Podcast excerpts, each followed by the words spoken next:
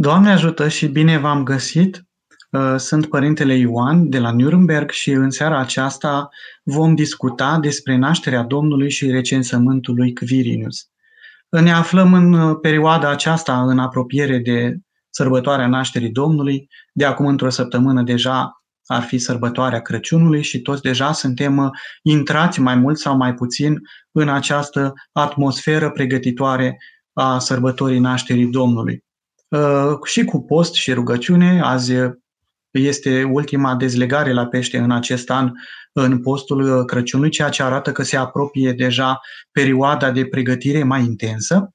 Uh, dar pe lângă aceasta, pregătirea începe și liturgic vorbind. De mâine începând uh, este un fel de presărbătoare a nașterii Mântuitorului nostru Isus Hristos și de la o zi la alta, atât liturgic cât și în casele noastre se simte și mai tare uh, sărbătoarea Crăciunului care stă să vină.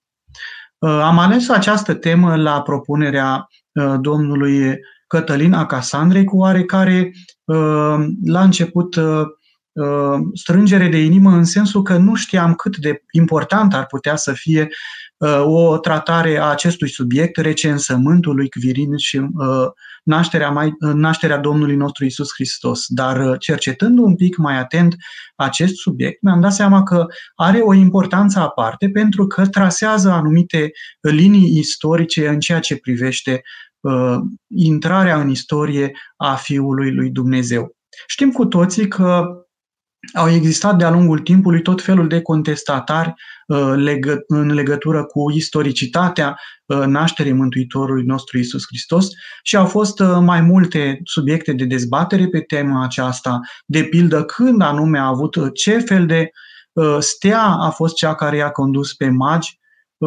Și una dintre aceste întrebări Uh, fără, o, uh, fără un răspuns foarte clar, este și uh, aceasta legată de recensământul în timpul căruia a avut loc nașterea Mântuitorului Isus Hristos. Lucrurile stau cam în felul următor.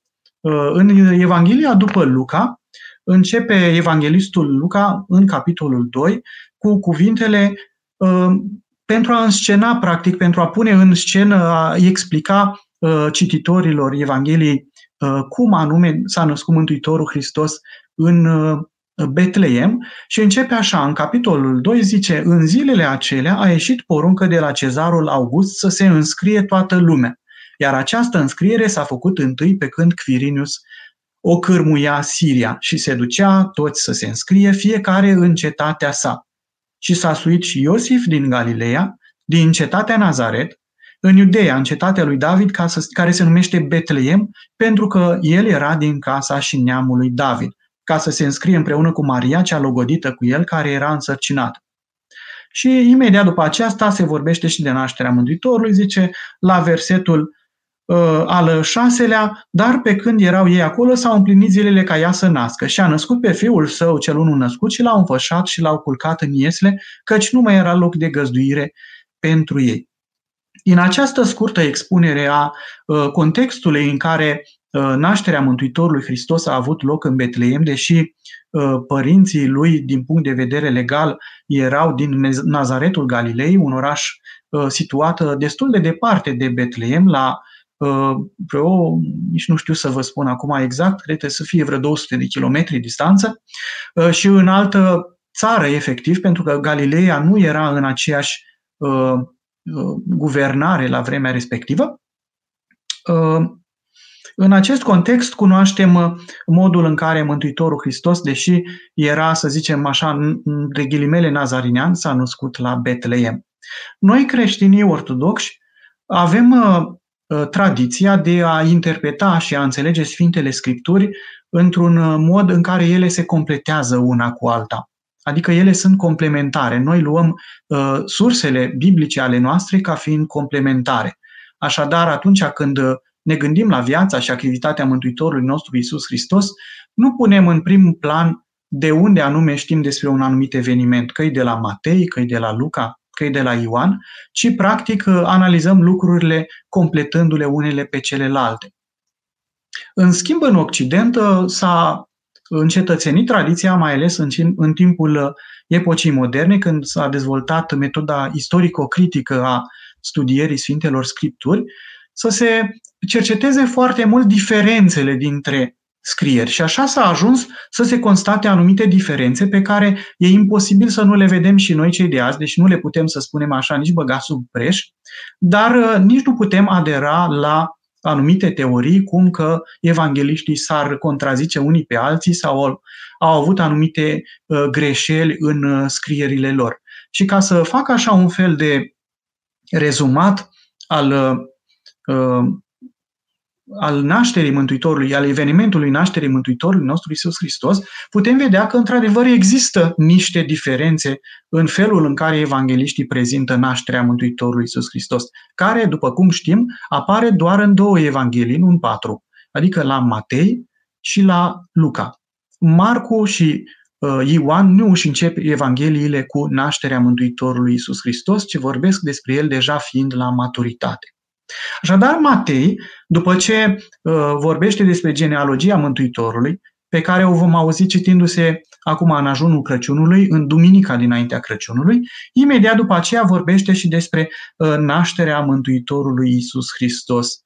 Dar uh, nu amintește încă de la început cum că Iosif era din Nazaret sau că Iosif a coborât cu Maria din Nazaret în Betleem pentru că acolo să-l nască pe Iisus, ci pur și simplu direct se spune că uh, după uh, povestirea legată de îndoiala lui Iosif, uh, cum că să o ia sau nu de logodnică pe Maria, pentru că era însărcinată, într-un final se spune că ea a născut pe fiul său și după episodul nașterii, care apare clar că are loc în Betleem, Ni se spune despre faptul că magii de la răsărit au venit de undeva din depărtare să caute pe regele nou născut. Știm povestirea legată de faptul că steaua s-a ascuns și magii au căutat uh, să întrebe pe oamenii de prin Ierusalim unde s-a născut un rege, dialogul magilor cu regele Irod cel Mare, apoi uh, călătoria magilor mai departe la Betleem, închinarea magilor și cele trei daruri pe care ei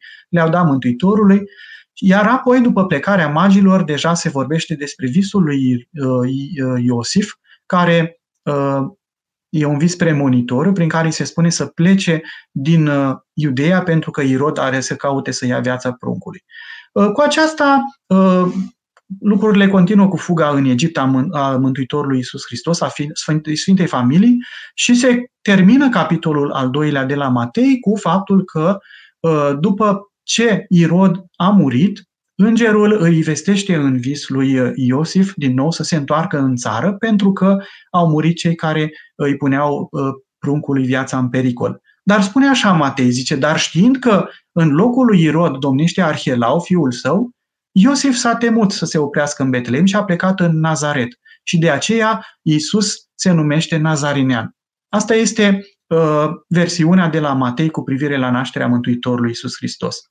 Ce nu apare la Matei sunt mai multe lucruri. De exemplu, nașterea în Iesle. Nu se spune nicăieri că Mântuitorul Iisus Hristos a fost născut în Iesle. După aceea nu apar păstorii, nu apar îngerii care vestesc păstorilor despre nașterea Mântuitorului Iisus Hristos și nu se vorbește despre tăierea împrejura Mântuitorului la 8 zile și nici despre întâmpinarea Domnului la templul din Ierusalim la zilele curățirii de către uh, dreptul Simeon la 40 de zile. Toate aceste Uh, lucruri despre care vă spun acum apar în varianta de la Luca.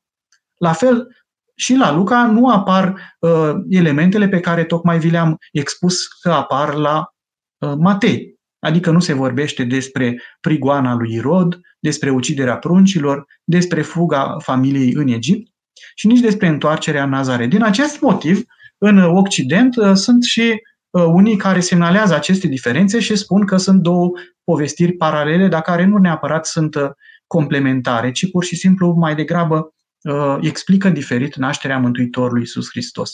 La aceasta se adaugă și faptul că, mai mult de atâta, uh, există o povestire legată de recensământul lui Quirinius, care ar pune și aceasta, să zicem între ghilimele, gaz pe foc în această Uh, povestire legată de nașterea Mântuitorului Isus Hristos.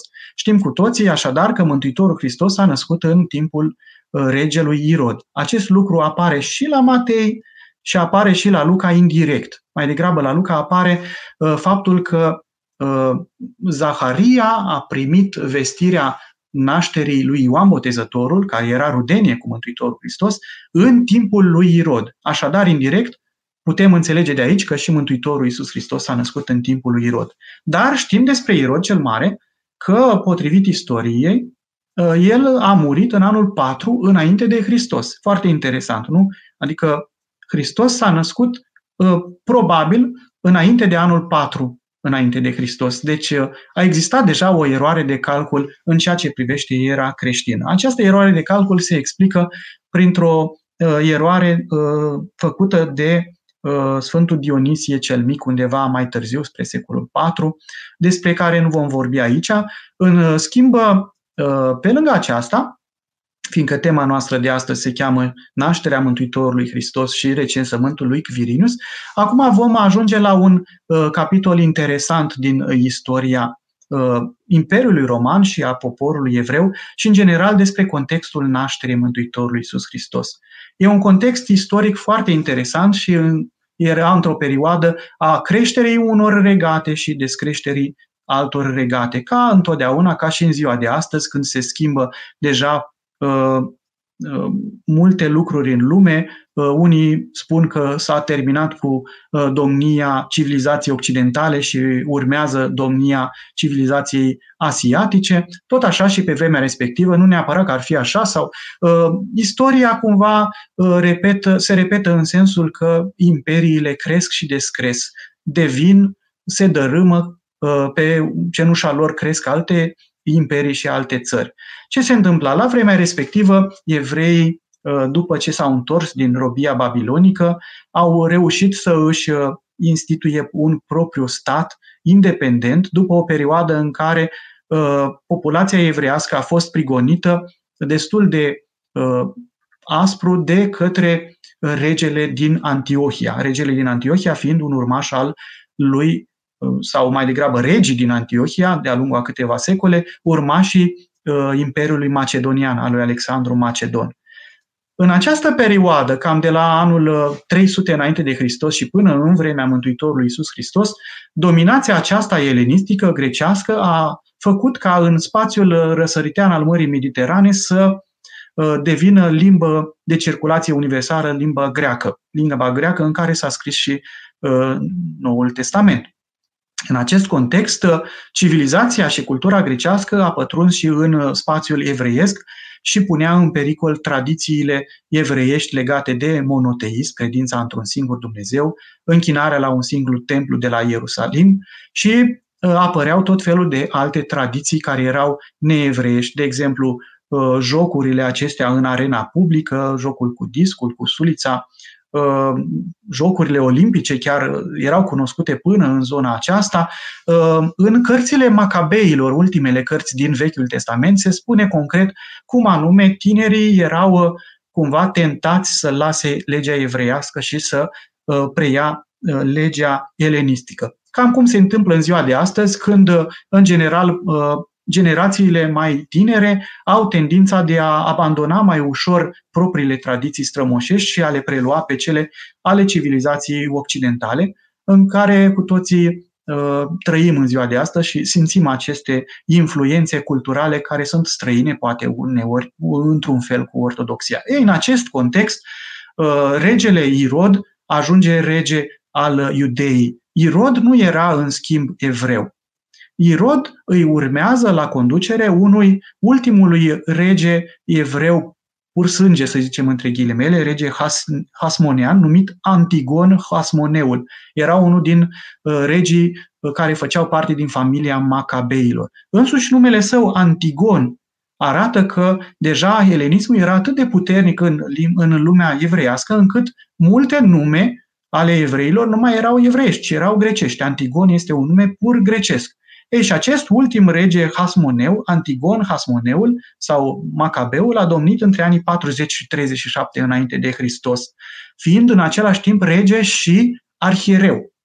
După moartea lui, sau mai degrabă înlăturarea lui, a domnit regele Irod cel mare. Irod era de neam idumeu sau din Edom, din țara Edom, nu era evreu pur sânge și a fost a venit, a domnit cu puterea romană. Așadar, când a ajuns el la puterea să, să fie rege peste Israel, el era un fel de rege clientelar. Avea o oarecare independență, era un fel de federat, un fel de aliat al împăratului roman, dar el însuși nu avea conducerea totală. Era cam uh, cum uh, voievozii din Moldova și țara românească conduceau țările în perioada în care turcii începuseră deja să primească tribut de la ei pentru, pentru a nu se implica, să nu se amesteca prea mult în, în uh, politica internă. După Ștefan cel Mare, de exemplu, Moldova a plătit tribut și nu mai era chiar un stat independent cu totul, ci oarecum clientelar turcilor. Cam la fel și uh, Israelul în timpul lui Irod. Irod a domnit destul de mult și a avut o, o domnie destul de, să spunem așa, stilul lui de a guverna era foarte aspru, dar uh, foarte ordonat. Deci nu era numai neapărat de uh, vorbit de rău despre, despre timpul regalității sale, ci și despre ordinea și disciplina care s-au instaurat. Dar, cum spuneam, era și foarte aspru și uh, cumva paranoic. La un moment dat și pe unii dintre fiii săi i-a ucis pentru că îi, îi considera că sunt uh, îi pun în pericol regalitatea. Regele Irod, știm așa, dar din istorie, știm povestirile despre el, cum a murit la anul 4 înainte de Hristos, uh, cu puțin timp înainte s-a petrecut această prigoană uh, și uciderea pruncilor din Betleem, pentru că Irod voia, se gândea că un rege nou s-a născut și e un pretendent la tron. Și atunci, după Irod, uh, țara lui se împarte. El, uh, urmașul lui, numit Arhelau, nu mai conduce întreg statul Israel, ci doar partea centrală și de sud, adică provinciile Samaria și uh, Iudeea propriu-zis. Regiunile celelalte, de exemplu Galileea, unde era Nazaretul, sau de dincolo de Iordan, nu mai erau în stăpânia lui, ci în stăpânirea unor alți tetrarhi. Erau patru regi mai mici, să spunem așa ceva.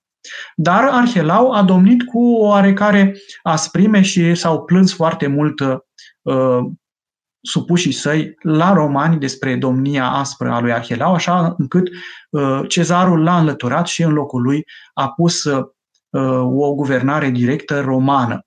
Guvernatorul general era Quirinius, care uh, guverna din Siria, de la Damasc. Dar existau și un procurator care guverna la, la nivel, să zicem așa, particular, uh, la fața locului. Primul dintre ei uh, a fost numit Coponius, iar după Coponius, al doilea guvernator al acestei provincii, Iudeia, împreună cu Samaria, a fost Ponțiu Pilat, despre care știm atâtea.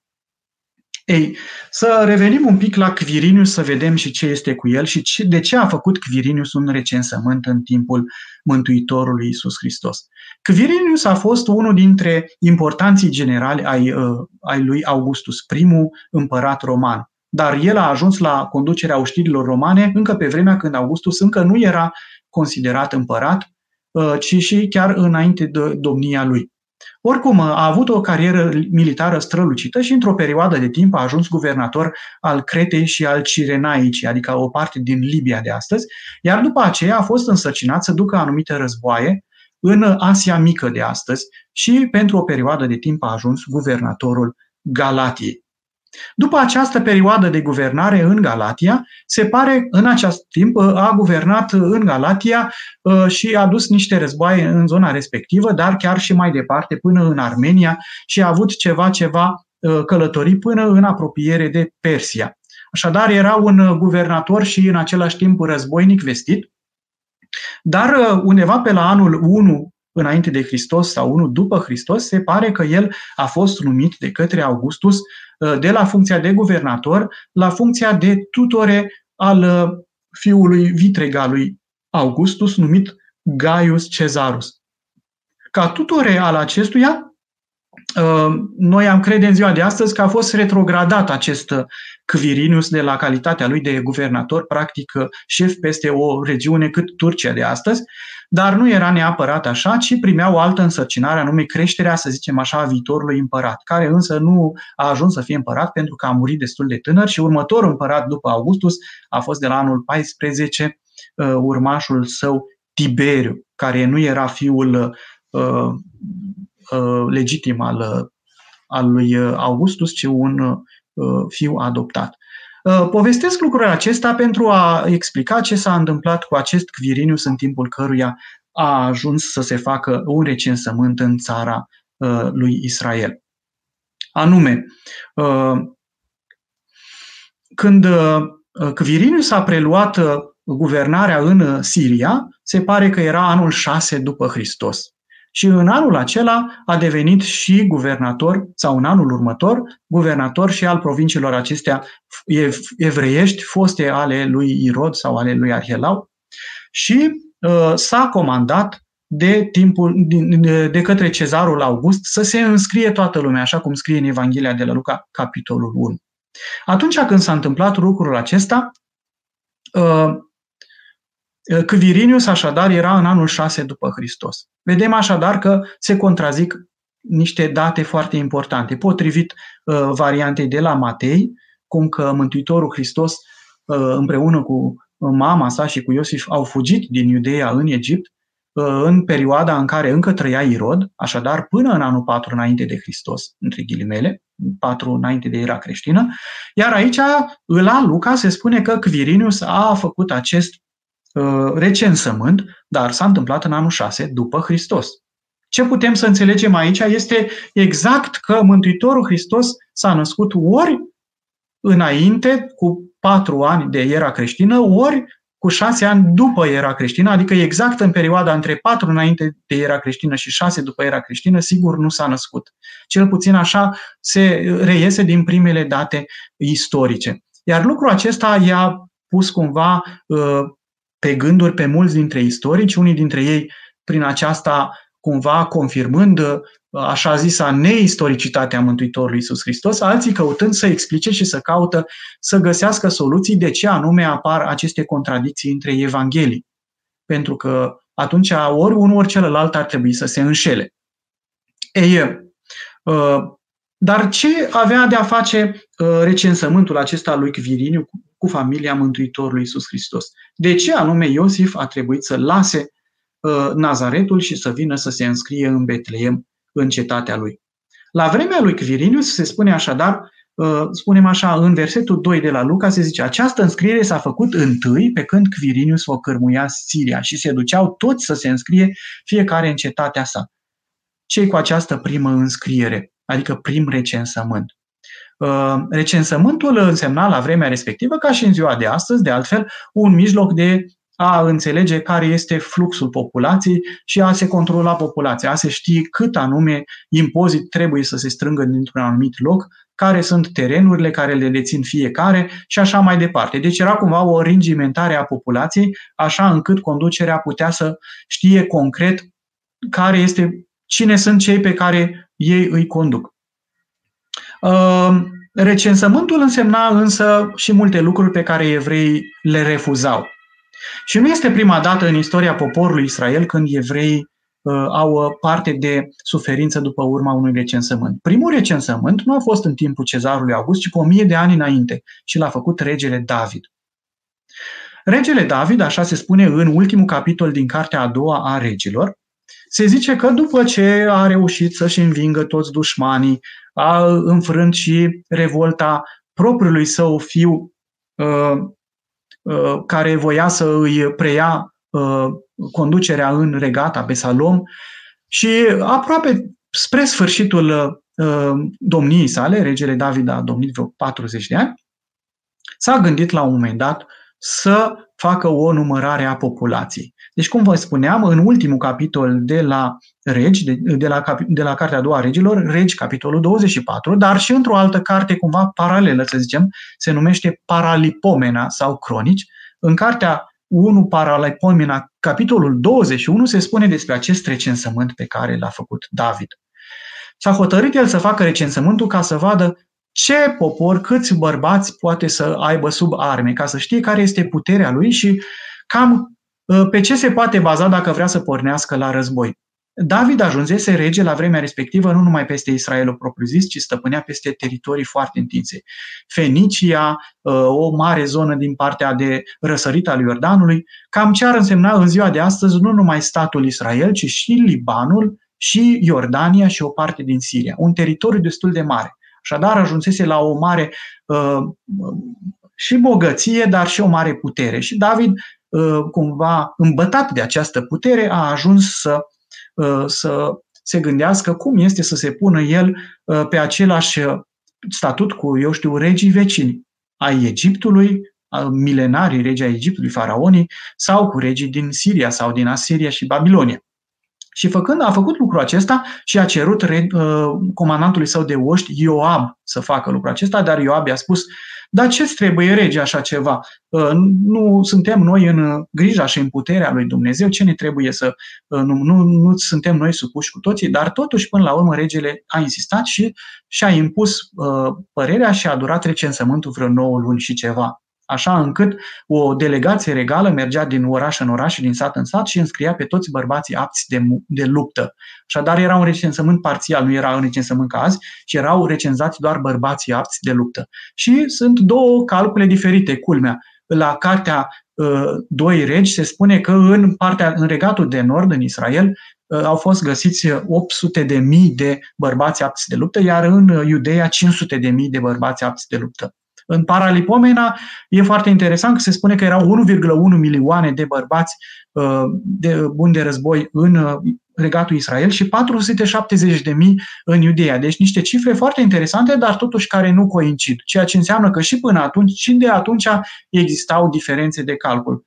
Știți că și azi, de multe ori, apar diferențe de calcul între recensăminte, între cel statistic și cel de la fața locului, cum s-a întâmplat și cu recensământul de uh, ultimul an din România. Uh, și la sfârșitul acestui recensământ, regele David s-a bucurat foarte mult de puterea pe care o avea și vine la el un proroc, de data asta nu Nathan, cum s-a întâmplat când uh, în episodul cu Baceba, ci un proroc numit Gad. Și el îi spune că Dumnezeu a auzit despre faptul că David a făcut o recensământ și uh, îi spune așa, ai înainte trei opțiuni, toate trei cu pedepse. Ori uh, o Uh, nu mai știu exact care sunt pedepsele, una dintre ele știu că era cu să fie prigonit timp de trei luni, alta să se întâmple timp de trei ani, nu știu ce năpastă peste tot poporul și alta să se întâmple cea mai scurtă, să zicem ca timp, ciumă timp de trei zile. Și David stăș și se gândește și hotărăște că ciumă de timp de trei zile și alege să fie pedeapsa pe care o primește de la Dumnezeu. Și asta pentru că el înainte fusese prigonit de către proprii evrei după proprii supuși. Și a zis, mai bine decât să fiu prigonit de proprii supuși, de oameni, mai bine să fiu prigonit de Dumnezeu.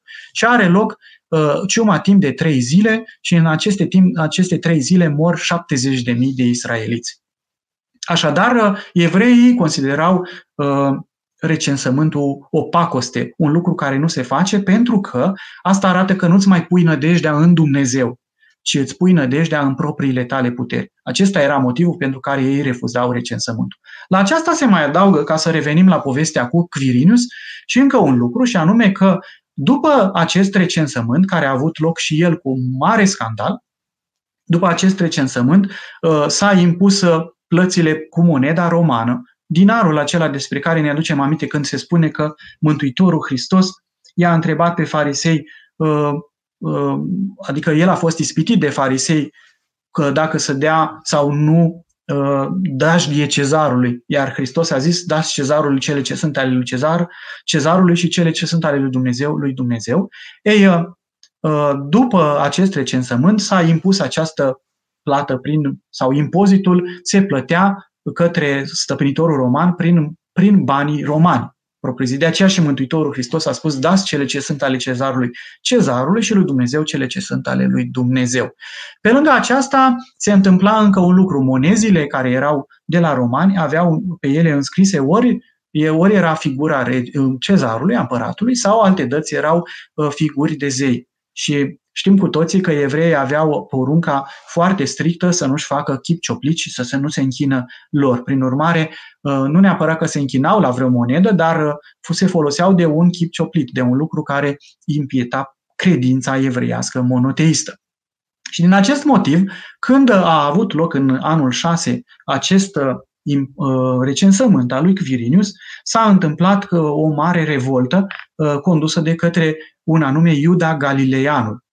Și revolta, populația, o parte din ea a fost cumva liniștită de către uh, marele preot Ioazar la vremea respectivă, dar uh, deci poporul de rând cumva s-a liniștit în urma apelului marelui preot să se liniștească, dar o anumită uh, grupă de ceea ce urmau să fie mai târziu uh, partida zeloților, condusă de acest Iuda uh, Galileanul, au făcut o mare revoltă care a fost însă înăbușită de acest Quirinius. Despre Iuda Galileanu se spune și în Faptele Apostolilor, în capitolul al cincilea, când uh, la un moment dat uh, spune așa uh, Gamaliel față de creștini. Spune, nu trebuie să fie creștinii contestați și nici prigoniți, ci pentru că dacă este de la Dumnezeu, ei vor rămâne în continuare, dacă nu, vor să se risipească că așa cum odinioară Iuda Galileanul s-a ridicat și a crezut că este cineva și a fost uh, a căzut, tot așa o să se întâmple și cu aceștia. Așadar, uh, asta pe scurt despre recensământul lui Quirinius. Rămâne în continuare întrebarea cu care uh, am uh, pornit la drum în acest periplu istorico-cultural al Um, Israelului din vremea nașterii Mântuitorului nostru Isus Hristos, rămâne întrebarea cum, cum rezolvăm problema. Că, pe de o parte, se spune că Mântuitorul Hristos a născut în anul 4 înainte de Hristos, așadar cât încă trăia Irod, și aici se spune că uh, nașterea Mântuitorului Hristos este s-a petrecut în contextul acesta în care uh, Iosif și Maria au părăsit Nazaretul și trebuiau să se înscrie în cetatea lor de unde s-au născut, în Betleem. Și așa se face că ei călătoresc de la Nazaret la Betleem și se naște Hristos și se naște într-o iesle pentru că erau foarte mulți oameni la vremea respectivă în Betleem veniți la acest uh, recensământ și nu mai era loc nici în casele de oaspeți. O explicație ar fi anume că uh, Sfântul Apostol Luca s-a înșelat, pur și simplu a încurcat datele problemei. Dar e greu de crezut acest lucru, mai ales că el însuși își începe Evanghelia spunând că uh, Zaharia, tatăl lui Ioan, a primit vestea nașterii viitorului proroc Ioan în timpul lui uh, Irod. Dacă corăborăm toate așa aceste date, ar însemna că undeva uh, uh, Luca însuși se contrazice pentru că nașterea Mântuitorului Hristos știm cu toții că a avut loc la șase luni după nașterea lui Ioan Botezătorul. Prin urmare, iarăși nu coincid datele între Irod și acest recensământ al lui Quirinius. O altă explicație dată de unii uh, bibliciști care uh, au încercat să interpreteze în grecește textul de acesta de la capitolul 2 de la Luca spune așa, deci să mai repetăm o dată, această înscriere s-a făcut întâi pe când Quirinius o cârmuia Siria. Uh, unii bibliciști spun că întâi acest cuvânt, protos, uh, n-ar fi corect uh, tradus în limbile noastre moderne, sau mai degrabă invers. Modul în care evanghelistul Luca a înțeles să facă, să compună această frază este cumva Uh, lasă loc de interpretare. Sunt termeni, termenii, cuvintele sunt interșarjabile și s-ar putea traduce în felul următor. Această înscriere s-a făcut când Quirinius o cârmuia Siria pentru prima dată. Acest lucru deschide o ușiță interesantă în istorie, și anume, Undeva pe la anul 1764, deci la sfârșitul Evul Medului, începutul epocii moderne, s-a descoperit o inscripție latină care confirma acest uh, recensământ al lui uh, Quirinius, care de altfel mai este uh, pomenit și de Iosif Flavius în antichități iudaice și în alte documente, deci uh, recensământul a existat cu adevărat. Dar uh, există Uh, în această inscripție descoperită în 1764 o interesantă notiță care spune așa, Quirinius a condus Siria în două rânduri. Odată a mai condus Siria uh, în timpul uh, dinainte cumva, așadar era deja în anul 7 înainte de Hristos guvernator al Siriei împreună cu un anumit Saturninus. Așadar, pe când el era guvernator în Asia Mică, a preluat cumva co-guvernarea și în Siria, pe care a încheiat-o undeva pe anul 1 înainte de Hristos până în anul 1 după Hristos, cât a fost pedagog al fiului uh, lui Augustus și după aceea a continuat din anul 8 cu al doilea, a doua guvernare în Siria. Acest lucru ar putea să dea o explicație cum anume s-a întâmplat uh, cu Quirinius și să concorde guvernarea lui Quirinius cu guvernarea regelui Irod. Dar se pune o altă problemă, și anume aceea că ă, Totuși, la vremea respectivă, în timpul Mântuitorului, în timpul regelui Irod, nu prea se puteau face recensăminte. Regele Irod era totuși un fel de rege ă, autocrat, autonom. Ă, romanii nu făceau recensăminte în teritorii care nu le aparțineau de-a dreptul.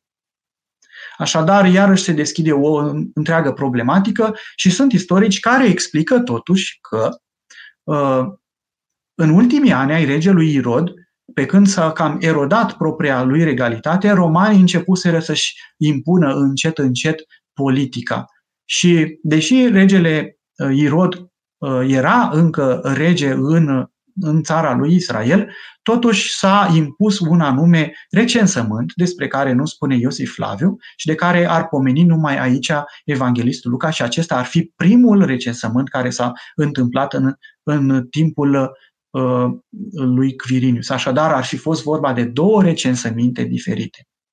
Aceste lucruri poate că sunt cumva uh, stufoase și ne fac să uh, ne gândim, dar ce trebuie să cunoaștem noi toate aceste uh, amănunte, toate aceste uh, mărunțișuri. Dar ele sunt importante pentru că uh, în momentul în care noi putem să aflăm din alte surse că există ipoteze și există uh, teorii cum că Mântuitorul Hristos uh, nu s-a născut de adevăratele în perioada în care spun evangeliștii sau că evangeliștii se contrazic, putem găsi, putem găsi argumente ca să explicăm cum că Mântuitorul Hristos totuși s-a născut în această perioadă și cum anume să pot găsi soluții la problemele istorice de-a lungul vremilor. După cum vedem, așadar, uh, problemele istorice sunt destul de ample. În uh, din antichitate nu știm chiar toate lucrurile și din cronici nu ni se poate totuși uh, explica și relata toate lucrurile. Cum ne apropiem mai mult de epoca modernă, cu siguranță avem mai multe relatări paralele care ne fac să înțelegem cursul istoriei. Dar în antichitate lucrurile nu stăteau așa. Și încă un lucru foarte interesant și pe care aș vrea să-l subliniez aici este anume acela că, după cum vedem, familia sfântă, Iosif și Maria, s-au supus Uh, poruncii imperiale, anume aceea de a se înscrie la, uh, la recensământ. Nu au fost cumva oameni care uh, s-au revoltat împotriva unei porunci venite din exterior, unei porunci lipsite de Dumnezeu, unei porunci care aducea în țara lui Israel obiceiuri, tradiții altele decât cele ale, ale țării sfinte și contrare religiei evreiești. Iosif și Maria uh, s-au supus uh, legii din vremea lor și au mers și s-au înscris la recensământ fără să aibă vreo problemă cu aceasta. Așadar, uh, de aici putem să înțelegem încă un lucru despre atitudinea și modul în care s-a raportat Mântuitorul Hristos și familia Sfântă la Uh, stăpânirea politică de la vremea respectivă. Nu s-au opus fățiș, deci nu exista un fel de război între mentalitatea aceasta, uh, eu știu, conservatoare evreiască și uh, mentalitatea secularizantă romană, cel puțin nu în familia Mântuitorului nostru Isus Hristos. Și mai târziu, același lucru s-a întâmplat atunci când, după cum am citat mai devreme, Uh, farisei au vrut să-l prindă în cuvânt pe Hristos. Atunci când l-au întrebat, se cuvine să plătim noi dajdie cezarului? Ei voiau să-l prindă în cuvânt. Dacă Hristos ar fi spus, da, plătim dajdie cezarului, atunci ei l-ar fi acuzat pe Hristos că este un agent al romanilor și era discreditat în fața evreilor tradiționaliști. Dacă Hristos ar fi răspuns, nu, nu plătiți dajdie cezarului, atunci ei l-ar fi uh, Uh, pârât la romani pe Hristos, cum că instigă populația să nu se supună stăpânirii. Și atunci romanii l-ar fi arestat pe Hristos. Ori Mântuitorul Hristos a găsit această soluție ingenioasă pentru că este Fiul lui Dumnezeu și înțelepciunea înțelepciunilor să explice tuturor că trebuie să dăm cele ce sunt cezarului cezarului și cele ce sunt lui Dumnezeu lui Dumnezeu. Așadar, credința în Dumnezeu, uh, într-un Dumnezeu uh, unul, al uh, neamului lui Israel nu se impietează dacă avem de-a face și cu uh, problemele de ordin politic. Uh, și cu aceasta am ajuns cumva la o, să spunem, o concluzie parțială și anume aceea că atunci când Sfântul Apostol Pavel spune așa despre Mântuitorul Iisus Hristos, cum că Mântuitorul Hristos era Dumnezeu, Dumnezeu fiind în chip, zice la, la, la Filipeni capitolul 2. Dumnezeu fiind, n-a socotit o știrbire, a fiind tocmai cu Dumnezeu și să se deșeteze în același timp de sine însuși chip de rob luând, făcându-se asemenea oamenilor și la înfățișare, aflându-se ca un om. S-a smerit pe sine însuși, ascultător, făcându-se până la moarte și încă moarte pe cruce. Așadar, ascultarea Mântuitorului Hristos vine și în acest uh, context. Poate ușor uh, exagerat de mine politic, adică uh, împărăția pe care a venit uh, Hristos, uh, pe care a adus-o Mântuitorul Hristos, nu este o împărăție care să conteste împărăția romană sau occidentală sau de oricare ar fi. Împărăția și vestea bună pe care o aduce Mântuitorul Hristos, nașterea Mântuitorului Hristos, este o împărăție a păcii și bunăvoinței pe pământ, așa cum spuneau îngerii către păstori, cum spuneau, slavă într cele de sus lui Dumnezeu și pe pământ pace între oameni bunăvoire. Vedem în ziua de astăzi că se întâmplă atâtea de multe lucruri, uh, cum uh, uh, oamenii se ceartă și din perspectivă religioasă și din perspectivă politică, se, contactul dintre civilizații duce la tot felul de războaie și moarte de om, dar împărăția lui Hristos nu este o împărăție lumească, ci este o împărăție a Duhului. O întrebare de la Ciprian. Istoricii spun că recensământul lui Quirinius a avut loc imediat după exilarea lui Irod Arhelaus în Viena, nu Viena din, din Austria, o Viena era un oraș din Franța de astăzi, o localitate în sudul Franței, adică în anul 6 după Hristos. Da, așa este. Deci, uh, uh, ceea ce spuneam acum este faptul că uh, recensământul care este înregistrat până în ziua de astăzi în analele istorice este recensământul pe care Quirinius l-a făcut imediat după exilarea acestui fiu al lui Irod, Arhelau, în anul 6 după Hristos. Și tocmai din acest motiv se avem această problemă, anume aceea că uh, Mântuitorul Hristos, potrivit lui Luca, și dacă înțelegem acest recensământ ca fiind recensământul lui Quirinius, atunci Mântuitorul Hristos a născut, să zicem așa, între ghilimele, în anul 6 după Hristos. Așadar, uh, e o diferență destul de mare de la anul 4 înainte la anul 6, deci o diferență de 10 ani bună.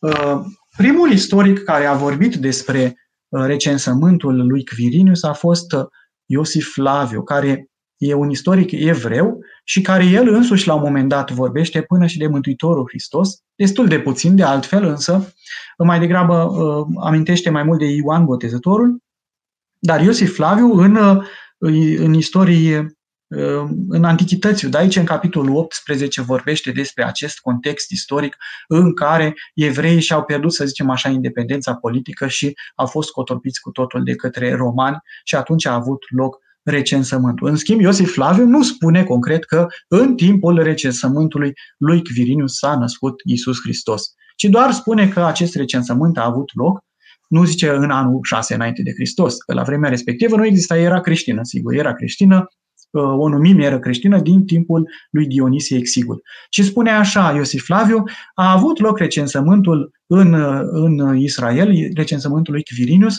în anul al, uh, parcă 37-lea sau 35, da, 37-lea, după uh, războiul dintre uh, Cezar și Uh, Antonius uh, uh, și Cezar și Antoniu, de bătălia de la Actium, în urma căreia Cezar a devenit singurul conducător al Romei. Așadar, istoricii pot să confirme când a avut loc acest recensământ, dar nu știm concret dacă recensământul respectiv este cel despre care vorbește Luca. Vă spuneam mai devreme de uh, traducerea aceea uh, posibilă din, uh, de la Luca, capitolul 2, versetul 2. Această înscriere s-a făcut întâi pe când Quirinius o cărmuia Siria.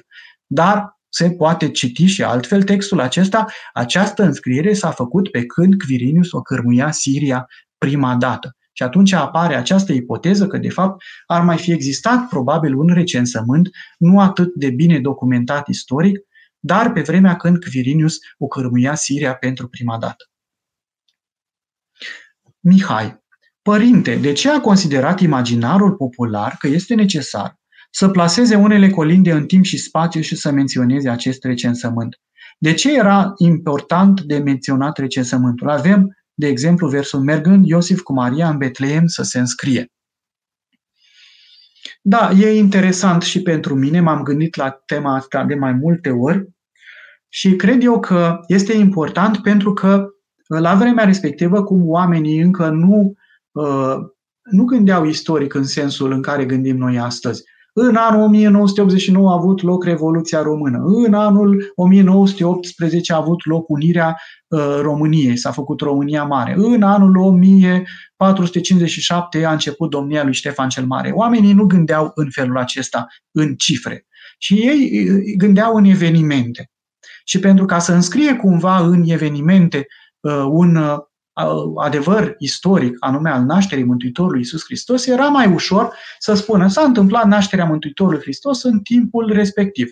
La fel cum se spune și în crez. Știți că în crez spunem că Mântuitorul Isus Hristos s-a răstignit în timpul lui Ponțiu Pilat. Nu spunea în anul 33 după Hristos, da? spune în timpul lui Ponțiu Pilat. Ori despre Ponțiu Pilat știm că a guvernat în uh, Iudeea între anii 26 și 36 după Hristos.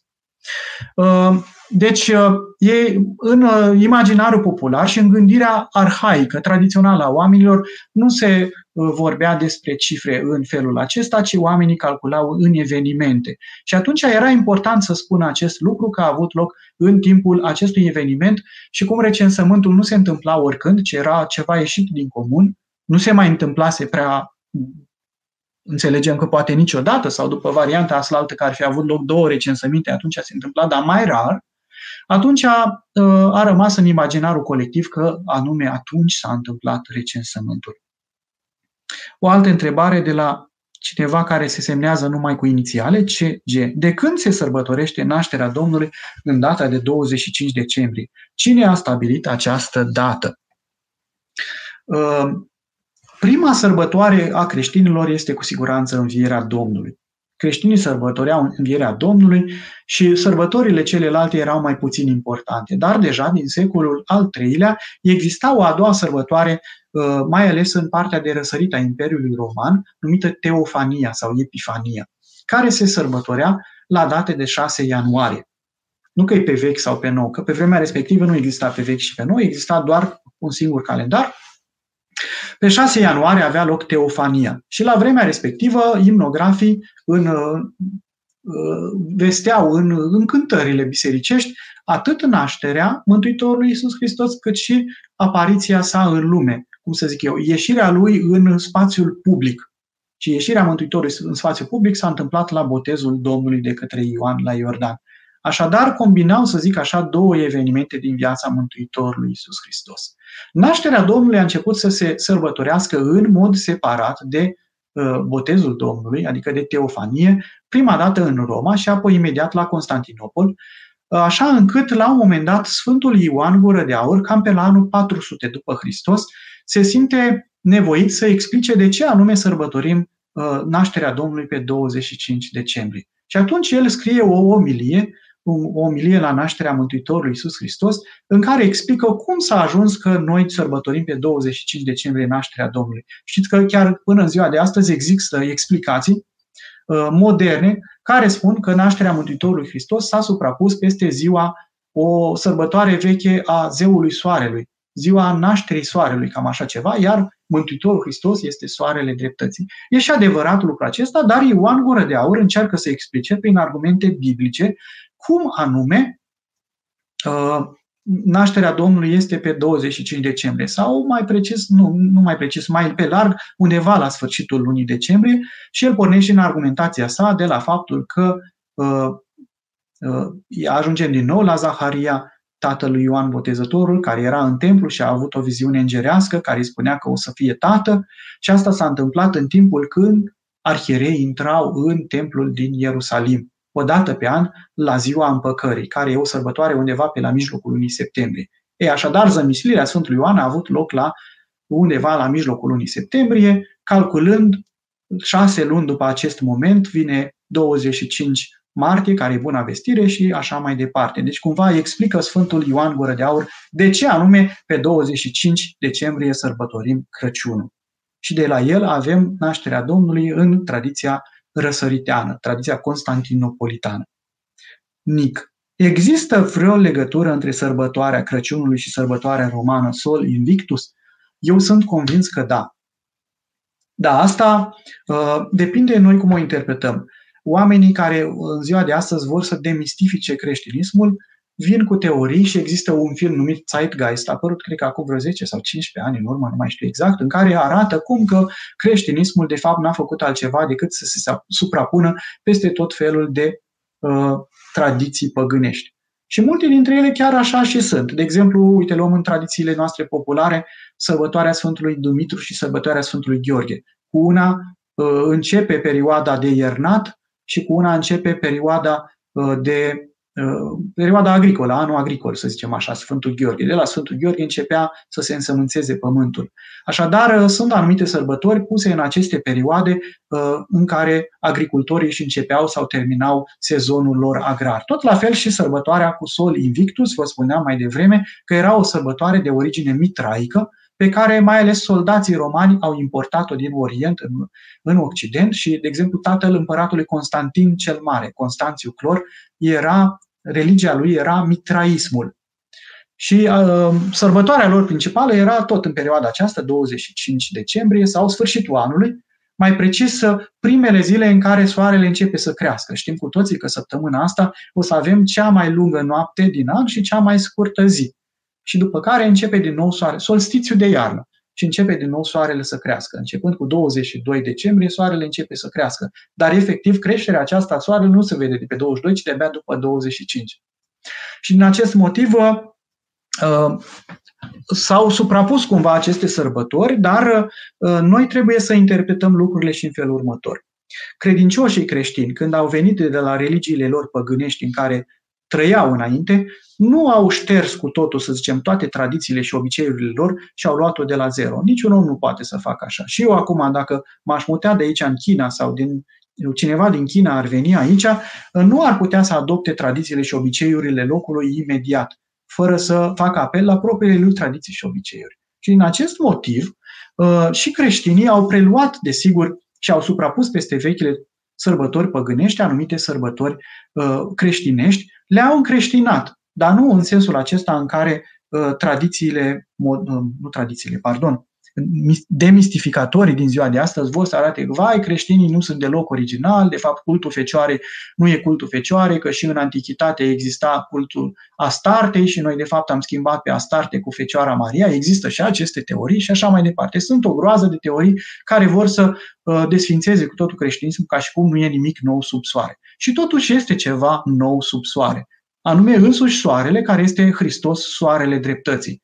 De aceea și Mântuitorul Hristos este numit în unele, în unele cântări soarele dreptății sau răsăritul cel de sus, tocmai ca să arate că noi ne închinăm unui alt fel de soare, unui soare care este veșnic, unui răsărit care nu apune niciodată Domnul nostru Isus Hristos.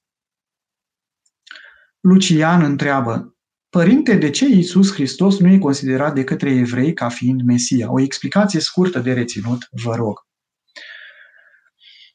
Uh, nu știu dacă există chiar neapărat o explicație scurtă, dar o să, o să încerc.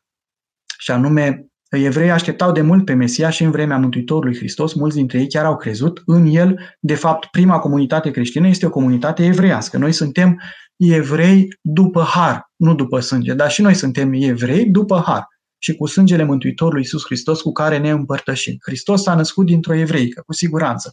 Dar uh, evreii uh, l-au refuzat pe Hristos ca Mesia, adică cei care l-au refuzat. Că cei care nu l-au refuzat au încetat să mai fie evrei. Și în ziua de astăzi, în, în Israel, dacă ești creștin, nu mai ești evreu, ești creștin. Așa e tradiția evreiască. Și așa era în, de multă vreme uh, mentalitatea uh, omului religios. Așadar, uh, evreii nu l-au acceptat pe Mântuitorul Iisus Hristos pentru că ei acceptau și așteptau un alt fel de Mesia. Ei așteptau un Mesia care să-i scoată de sub stăpânirea popoarelor străine.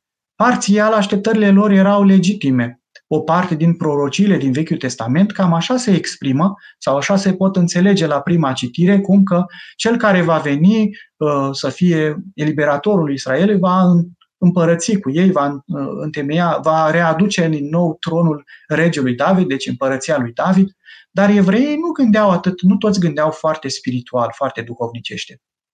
Tocmai dintre evrei, cei mai duhovnici, gândirea, să zicem așa, abstractă, duhovnicească, aveau farisei, pe care noi astăzi atât de mult îi uh, asociem cu fățărnicia, dar farisei erau cei care credeau în înviere, cei care credeau în viața veșnică, în îngeri și așa mai departe. Alți evrei nu erau atât de spirituali, gândeau foarte material.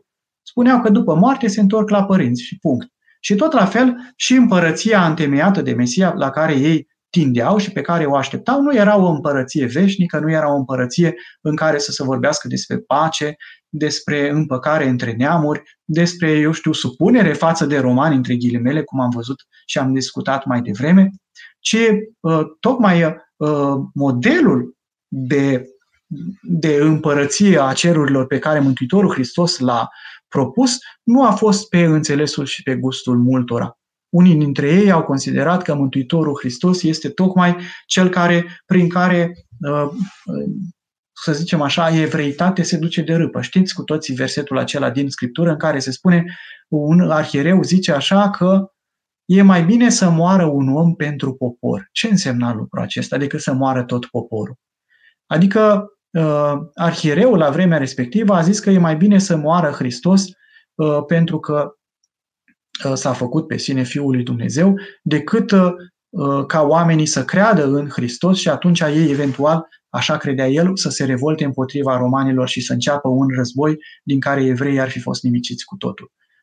Pe scurt spus, dar cred că n-a fost chiar scurt, a fost cam lung, îmi pare rău de acest lucru, Așa, dar cei care nu l-au recunoscut pe Hristos până în ziua de azi și îl consideră că este Mesia, așteaptă un Mesia care să Uh, reinstaureze regalitatea lui David la modul cel mai concret cu putință. Nu este vorba despre o regalitate de aceasta duhovnicească, cum înțelegem noi, și o preoție duhovnicească, o venire în duh, împărăția lui Dumnezeu care este înăuntru nostru, cum spune Mântuitorul Hristos, ci o împărăție pământească. Aceia, de exemplu, sunt și cei care așteaptă reclădirea templului de la Ierusalim, reactivarea uh, cultului, și a tuturor obiceiurilor care sunt uh, prescrise în Vechiul Testament, în Cartea Ieșirii și Levitic și așa mai departe. Maria întreabă, Părinte, e adevărat că mai de mult nașterea Domnului și botezul erau prăznuite odată? Exact. Am spus mai devreme că uh, sărbătoarea aceasta numită Teofania sau Epifania este una dintre cele mai vechi sărbători creștine, dar nu cea mai veche, adică nu era chiar în primul secol creștin, nu se sărbătorea, e amintită un pic mai târziu, parcă Părintele Braniște spune ceva de secolul II sau nu mai știu. Nu sunt sigur 100%, nu mi-aduc aminte, nu, uh, nu mi-e acum în, în cap, dar uh, se sărbătorea la aceeași dată, la 6 ianuarie, uh, la data la care noi sărbătorim Boboteaza, așadar Teofania, arătarea Domnului, care pentru creștinii de la început însemna altceva, însemna începutul activității pământești, activității publice a Mântuitorului, începutul propovăduirii împărăției lui Dumnezeu pe pământ, cam așa ceva, ca să uh, o scurtăm. În sensul că uh, nu era atât de important pentru primii creștini când a avut loc nașterea Mântuitorului Hristos, în ce an, în ce zi, la ce oră. Și, în general, sărbătorile aveau cu totul alt înțeles în primele generații de creștini, și anume ele uh, aveau, vedeți și voi că vedem cu toții că cele mai multe sărbători noi le sărbătorim în legătură cu martiriul anumitor persoane, cu moartea lor trupească și nașterea lor în cer. Așadar, și primii creștini nu s-au gândit atât de mult să sărbătorească nașterea Mântuitorului Hristos efectiv, ci intrarea lui în istorie. Și doar de-a lungul timpului, pe la anul 400, în timpul lui Ioan, Sfântul Ioan Gură de Aur s-a sărbătorit prima dată Crăciunul și botezul Domnului separat. Întreabă cineva care, pe care îl cheamă ca și pe mine, Ioan, Părinte, eu am calculat, ajuntându-mă de calendare evreiești care fac conversie automat pe net. 25 septembrie plus 6 luni înseamnă exact 25 martie, data bunei vestiri. Dacă adăugăm la aceasta cele 9 luni firești ale gestației, ajungem exact la 25 decembrie. Exact, cum vă spuneam. Așadar, ideea este că la evrei, spuneam că Sfântul Ioan Gură de Aur a calculat nașterea Mântuitorului Hristos pe 25 septembrie, tocmai de pornind de la această povestire legată de intrarea în templu și tămâierea templului de către Zaharia, tatălui Ioan Botezător. Acum exact 25, sărbătoarea împăcării nu era, pentru că evreii nu au un calendar ca noi, cu 365 de zile și în al patrulea an 366 de zile. Evreii aveau un an lunar și la o anumită perioadă de timp mai adăugau încă o lună extra în calendar, nu câte o zi sau o zi la patru ani, ci o lună extra la mai mulți ani.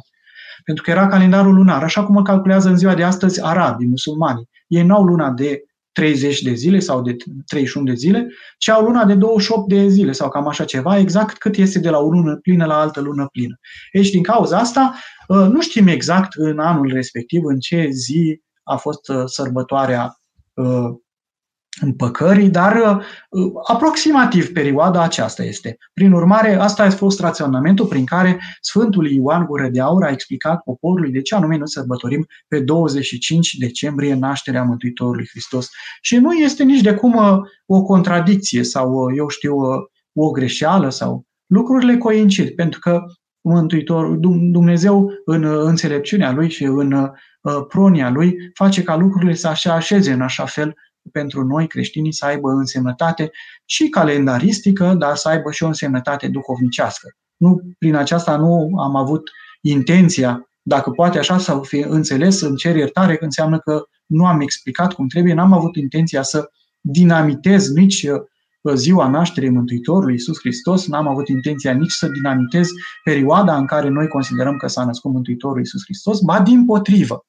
Ceea ce uh, putem să tragem ca și concluzii de la prelegerea aceasta este anume faptul că Mântuitorul Hristos s-a născut în istorie, s-a înomenit, s-a făcut om. Evangeliștii Luca și Matei încearcă să explice poporului cum anume s-a născut Mântuitorul Hristos, cum a venit în țara lui Uh, cum, a, cum, cum uh, s-a născut în Betleem, de ce anume este numit Nazarinean, ce legătură este între el și celelalte evenimente de la vremea lor, uh, viața lui Irod și toate celelalte. Așadar, toate aceste lucruri, și chiar dacă în unele apar contradicții, după cum am văzut mai departe, ele nu trebuie să ne scandalizeze. Asta este problema principală care trebuie să ne țină pe noi ca și creștini, dar în același timp nici nu trebuie să ne facă, hai să nu mai căutăm, crede și nu cerceta. Din potrivă, trebuie să cercetăm, dar să înțelegem că lucrurile lui Dumnezeu sunt oarecum tainice și transcend în une, unele cazuri înțelegerea noastră omenească. De aceea, până la urmă, ă, cum anume s-a întrupat Mântuitorul Hristos este nouă inexplicabil. Și când anume concret, ziua, data, ora, Uh, și acestea sunt explicabile parțial, dar nu reușesc să fie explicate absolut, pentru că Dumnezeu în sine este transcendent. Maria întreabă, părinte, spune, părinte Ioan, mă vă mulțumim pentru explicație. Voiam să vă întreb, cum se raportează biserica la obiceiurile de gen mersul cu steaua iluminată sau cu boxa wireless cu colin de fel de fel. Mai sunt acestea tradiții curate? Oare vor mai rezista în timp ce obiceiurile strămoșilor noștri colindul sfânt și bun? Mulțumesc! E greu de zis. Acum nici eu nu sunt un mare fan al cântatului cu boxa, al uh, cântatului cu negativul în spate, al cântatului neapărat al colindelor americane în locul celor românești, dar nu trebuie să exagerăm nici în cealaltă variantă. Nici tradiția neapărat pură românească, colindele din moși strămoși și din străbuni, uh, sunt neapărat singurele care vestesc nașterea Mântuitorului Hristos. Sunt o sumedenie de tradiții care vorbesc despre nașterea lui Hristos, că sunt ale noastre, că sunt, eu știu, ale americanilor sau ale cui or fi, ale francezilor, ale englezilor, ale popoarelor în mijlocul cărora trăim, că nu suntem cumva uh, separați de toate celelalte. Noi trebuie să ne bucurăm de toate și să încercăm să le adoptăm pe toate. Nu putem să fim nici extremiști în sensul că nu acceptăm niciun fel de altă tradiție. Vedeți că avem brad în biserică. Și spunem, păi ce treabă are bradul în biserică? Ce treabă că nu e un simbol creștinesc, nu e ortodox cel puțin, ci occidental. Așa este, dar nu putem nici să-l dăm afară de o parte. Trăim într-o anume cultură, într-o anume civilizație. Uh, generația tânără, dar și noi înșine, care nu mai suntem atât de tineri, am trăit în aceste tradiții care sunt cumva hibride. Uh, ele vor rezista, tradițiile noastre uh, populare, în măsura în care noi le promovăm. Dacă noi nu le promovăm și nu, nu, nu mergem mai departe cu ele, nimeni nu o să mai meargă. Dacă nimeni nu o să mai colinde din casă în casă și o să, nasc, și o să vestească nașterea Mântuitorului Iisus Hristos, tradițiile acelea vor muri. Asta nu înseamnă că va dispărea credința în nașterea Mântuitorului Iisus Hristos, dar desigur că ceva se va pierde. Probabil că de-a lungul istoriei s-au pierdut deja multe tradiții pe care nu le mai cunoaștem, care nu s-au care nu au fost scrise nicăieri. Câte colinde au fi fost cântate și n-au fost scrise nicăieri? Câte colinde nu se compun noi? Poate că nu mai au duhul colindelor de odinioară, pentru că au alt limbaj, altă melodicitate decât a avut odinioară. Dar asta nu înseamnă că prin ele nu se vestește nașterea Mântuitorului. Acolo trebuie, de fapt, să fim atenți. Anume la faptul că noi trebuie să promovăm tradițiile care vorbesc despre nașterea Mântuitorului Hristos. Să nu vorbim despre un Crăciun fără Hristos. Să vorbim, mai, mai sunt colinde și o tană în baum și care ori mai fi în care vorbește numai de brat frumos, este Moș Crăciun cu plete dalbe, care nu vorbește de Mântuitorul Hristos direct. E adevărat, nu? Ce facem? Le aruncăm la coșul de gunoi al tradiției? Nu neapărat, dar nu trebuie să ne uităm identitatea noastră, tradiția noastră creștinească. Faptul că noi sărbătorim de Crăciun nașterea Mântuitorului Isus Hristos. Că dacă asta uităm, apoi atunci înseamnă că ne-am pierdut într-adevăr scopul și înțelesul propriei noastre credințe. La fel cum și la Paști, uh, Paștele, la Paști noi sărbătorim învierea Mântuitorului nostru Isus Hristos. N-are de a face iepurașul cu tradiția noastră, dar în unele părți a ajuns atât de, uh, să zicem, o tradiție atât de împământenită încât nici, chiar dacă o combați, nu, reuși, nu reușești să o scoți cu totul. Nu ai cum. Uh, nu promovezi prin asta neapărat modernitatea, ci trebuie să fim un pic uh, ancorați în realitate și să vedem cum anume putem să-L vestim pe Mântuitorul Iisus Hristos frumos. Și dacă îl vestim pe Mântuitorul Hristos frumos printr-o poezie nouă, modernă, care a fost compusă de cineva chiar anul acesta, foarte bine, înseamnă că tradiția noastră este vie, tradiția noastră este dinamică. Nu a murit tradiția. Noi, ca și uh, ori creștini ortodoxi, nu suntem doar depozitari unei tradiții, un fel de muzeografi ai unei tradiții pe care trebuie să, de care să avem grijă și să nu schimbăm în niciun fel. Că atunci înseamnă că Duhul Sfânt nu mai lucrează în istorie. Noi trăim și azi și mâine. Hristos trăiește împreună cu noi azi și mâine. Se naște împreună cu noi. Dacă rămânem numai într-o simplă tradiție care nu are niciun contact cu realitatea, o să ajungem ca într-o generație sau două, uh, lumea modernă de atunci, că și acum trăim în lume modernă, dar lumea modernă peste 200 de ani, să zicem așa, să nu mai înțeleagă efectiv mesajul credinței noastre. Ori mesajul credinței noastre a iubirii lui Dumnezeu care s-a revărsat peste noi în istorie, se poate transmite mai departe printr-un limbaj, printr-un limbaj care el însuși evoluează. Și atunci și noi trebuie să fim adaptați la el, dar fără a ne perima tradiția.